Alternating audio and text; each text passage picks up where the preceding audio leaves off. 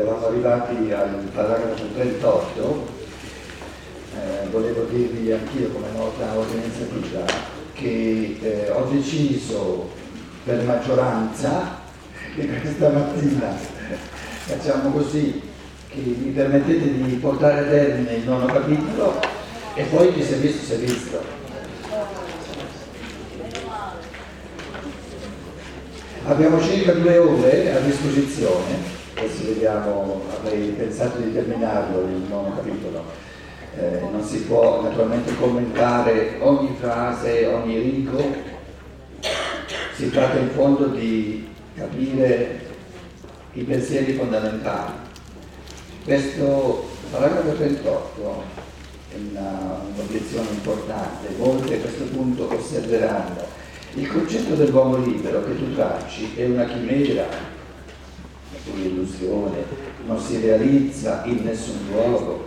Noi però abbiamo da fare con uomini reali e questi uomini reali non sono una chimera e nella loro moralità c'è da sperare soltanto se essi ubbidiscono ad un comandamento, se concepiscono la loro missione morale come un dovere e non seguono liberamente le loro inclinazioni e il loro amore.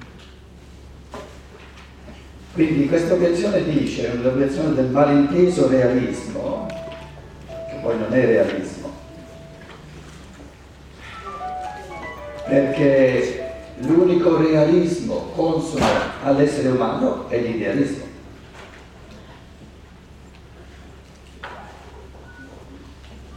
L'unico realismo consono che corrisponde all'essere umano è di vivere da idealista. Se termina di vivere da idealista, termina di vivere da uomo. E questa tensione, vivere da idealista, è proprio vivere in tensione di un, di un essere aperto che può diventare sempre più ricco, sempre più pieno, sempre più vasto, sempre più profondo. Questo, questo dinamismo della crescita la chiamiamo libertà, l'uomo è un essere aperto. Ora si tratta di, di aver paura di questa libertà che salta fuori un caos, non si potranno più eh, dominare gli uomini, o di dar fiducia, goderla questa libertà, dar fiducia a questa libertà, eh, nel senso che eh, praticamente il, il pensiero fondamentale sulla libertà è un calcolo, se volete, anche realistico, e cioè Chiediamoci sinceramente, realisticamente, saltano fuori più problemi, il sociale diventa più disumano, più difficile.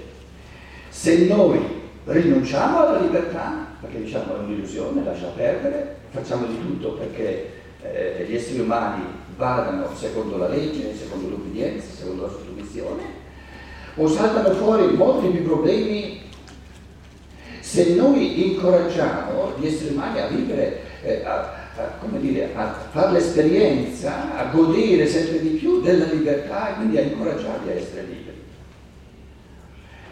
E la mia disamina, se volete la disamina eh, realistica, la risposta a questa domanda che fa la filosofia della libertà, dice, non è che il pensiero, non è che dice l'essere umano ha il dovere di essere libero, perché allora non è libero se ha il dovere di essere libero. In fondo il pensiero è questo. Se è nella natura dell'essere umano di non essere libero, allora la libertà sarebbe disarmonica col suo essere e quindi nel cercare di essere liberi avremmo molti più problemi perché andremo contro natura.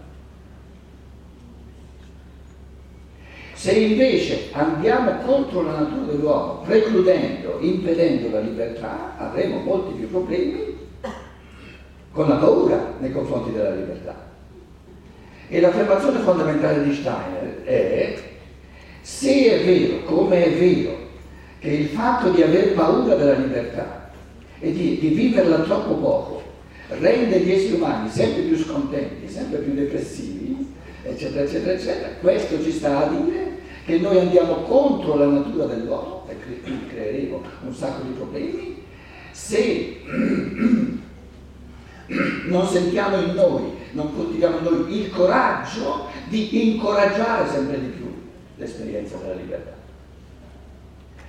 Quindi il concetto è, è un vantaggio enorme per tutti se noi diamo fiducia alla libertà. Se invece non diamo fiducia alla libertà, abbiamo paura della libertà e vogliamo mettere in riga gli esseri umani, avremo sempre problemi.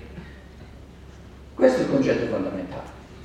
E l'altro può dire, no, no, no, io a me risulta l'opposto, io sono convinto che ci sono molti più problemi quando si incoraggia la libertà. E allora staremo a vedere chi ha ragione. Perché la storia darà ragione, o agli uni o agli altri. Perché io non posso convincere l'altro de, de, dell'opposto della sua convinzione. È convinto che così, è convinto, lui è convinto che, che, che la, la, la, l'aspirazione alla libertà, chiamiamola così, crea più problemi che non tenere a bada gli uomini. E io dico, tenere a bada gli uomini, volerli tenere, fare tutto per tenerli a bada, crea molti più problemi, perché andiamo contro la loro natura e si, dov- si dovranno ribellare continuamente. Quindi non è un discorso morale in fondo che stiamo facendo, è un discorso conoscitivo. Qual è il tipo di interpretazione che io ho della natura umana, dell'essere umano? Allora stiamo dicendo ci sono due interpretazioni fondamentali dell'uomo a livello conoscitivo. Una interpretazione dice, una lettura dell'uomo dice, l'uomo è un essere di natura e ci sono determinismi di natura, c'è una diversità perché i geni, la, la, la compagine fisiologica, biologica è diversa in ognuno, ma non è libero l'essere umano, la libertà è un'illusione. Molti eh, scienziati naturali sono convinti che la libertà non c'è, è un'illusione. Questo è un tipo di interpretazione. L'altro tipo di interpretazione dice l'essere umano è per natura un essere in divenire e, e lui eh, capace di decidere del modo in cui il suo essere si realizza. E questa è l'affermazione fondamentale sulla libertà. È lasciato alla libertà dell'uomo di come, di come realizzare il suo essere. Quindi non è un essere di natura già deciso e definito, determinato da leggi di natura, è aperto.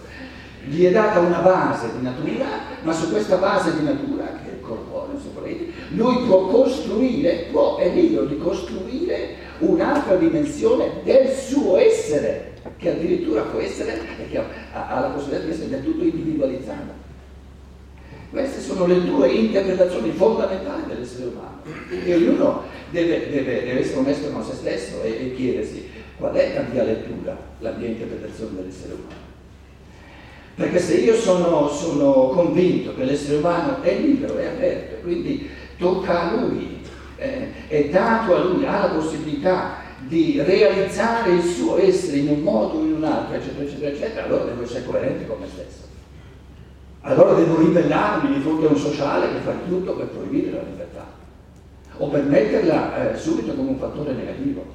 Perché se sono convinto che l'essere umano aspira a una libertà sempre maggiore, devo capire che la conseguenza di questa mia convinzione è che io sono convinto, se sono onesto, intellettualmente onesto, se sono convinto che l'essere umano è libero, allora questa convinzione significa meno lo rendiamo libero e più avremo problemi.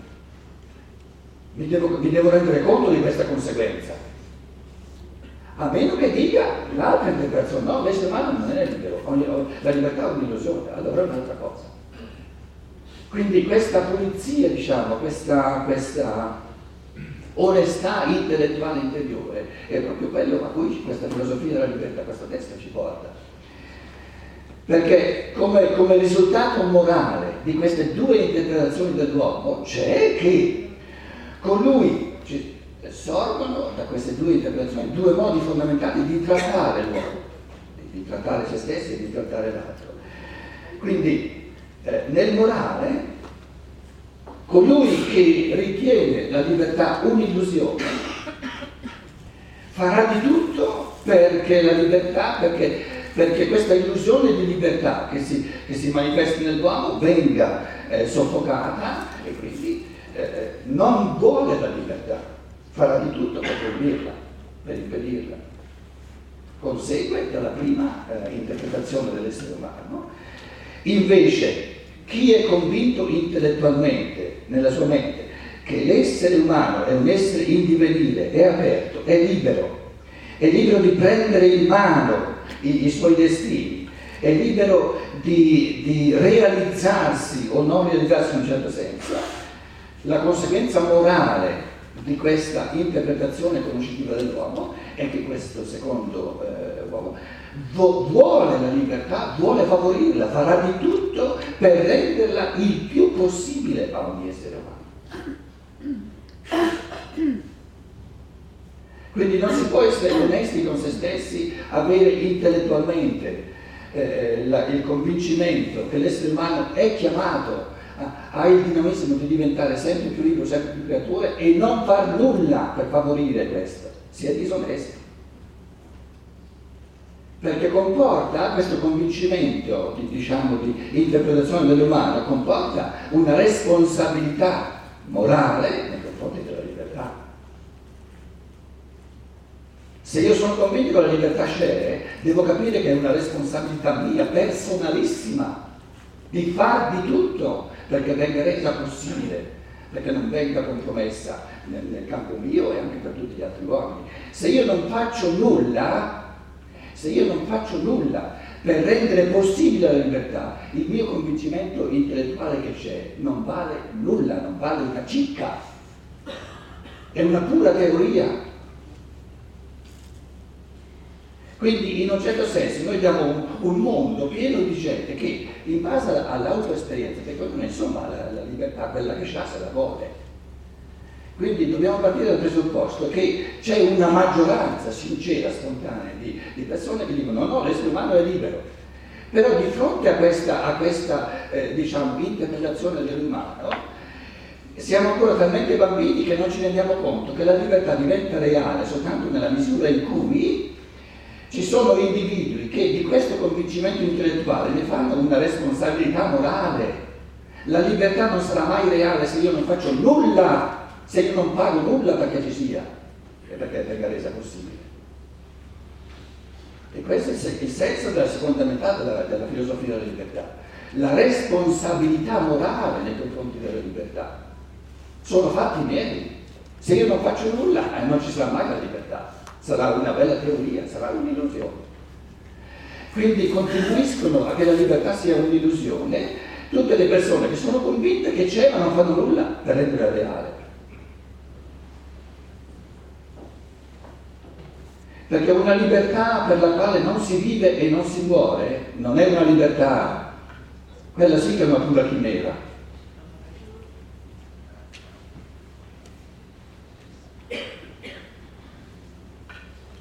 Naturalmente ci siamo detti, non è che stiamo parlando di un libertinismo, eh, stiamo parlando di libertà che ha, che ha delle leggi ben precise. La libertà nel senso tutto positivo della parola, non di, di fare quello che mi pare e piace, ma di creare eh, mondi individuali sia nel campo del pensiero sia nel campo della, diciamo, della dedizione all'umano che lo vuol favorire a tutti i livelli eh, del suo divenire. Allora, molti a questo punto osserveranno il concetto dell'uomo libero che tu tracci è chimera, non si realizza in nessun luogo. E mi dicevo, certo, se nessuno fa nulla, perché si realizza. Noi però abbiamo da fare con mondi reali e nella loro moralità c'è da sperare soltanto se si ubbidiscono ad un comandamento, se concepiscono la loro missione morale come un dovere e non seguono liberamente le loro inclinazioni e il loro onore. E Steiner risponde, non ne dubito affatto, soltanto un cieco lo potrebbe, ma allora se questa dovesse essere l'ultima nostra concezione in proposito, l'estrema nostra concezione in proposito, allora via con tutte le finzioni di moralità bando ad ogni finzione di moralità. Dite allora semplicemente la natura umana deve essere costretta alle sue azioni perché non è libera. Qui c'è tradotto finché non, perché non è libera.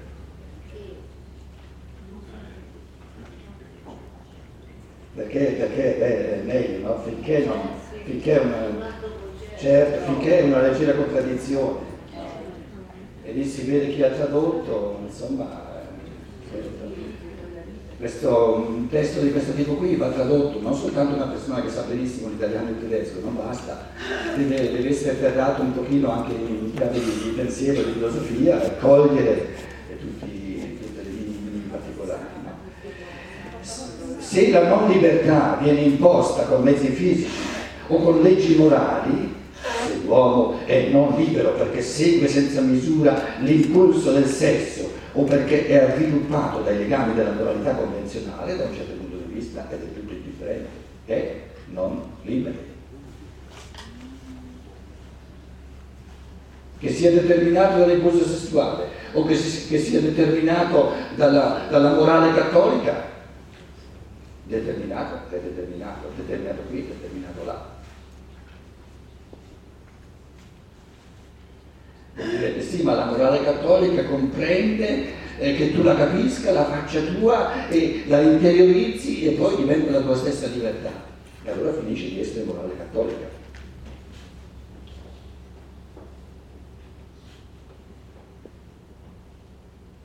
E, e si cambia un pochino in questo processo.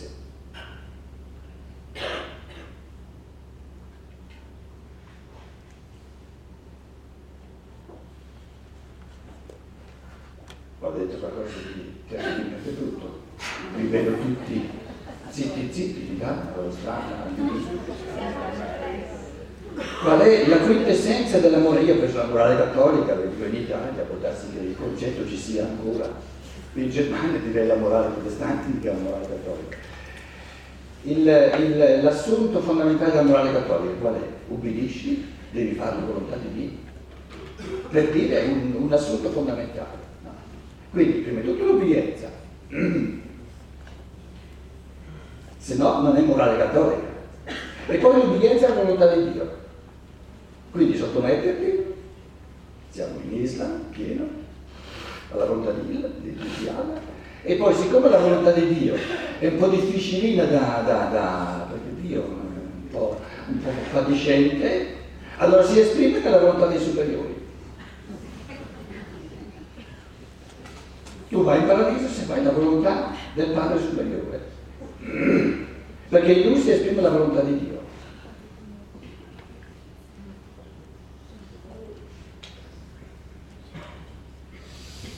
Mi, viene di, mi è dato di constatare qui in sala, mi dà gioia, che questa morale è sconosciuta a tutti, a tutti presenti. Ma che bella cosa! Ma che bella cosa! Siete tutti molto avanti nel vostro, nel vostro cammino morale.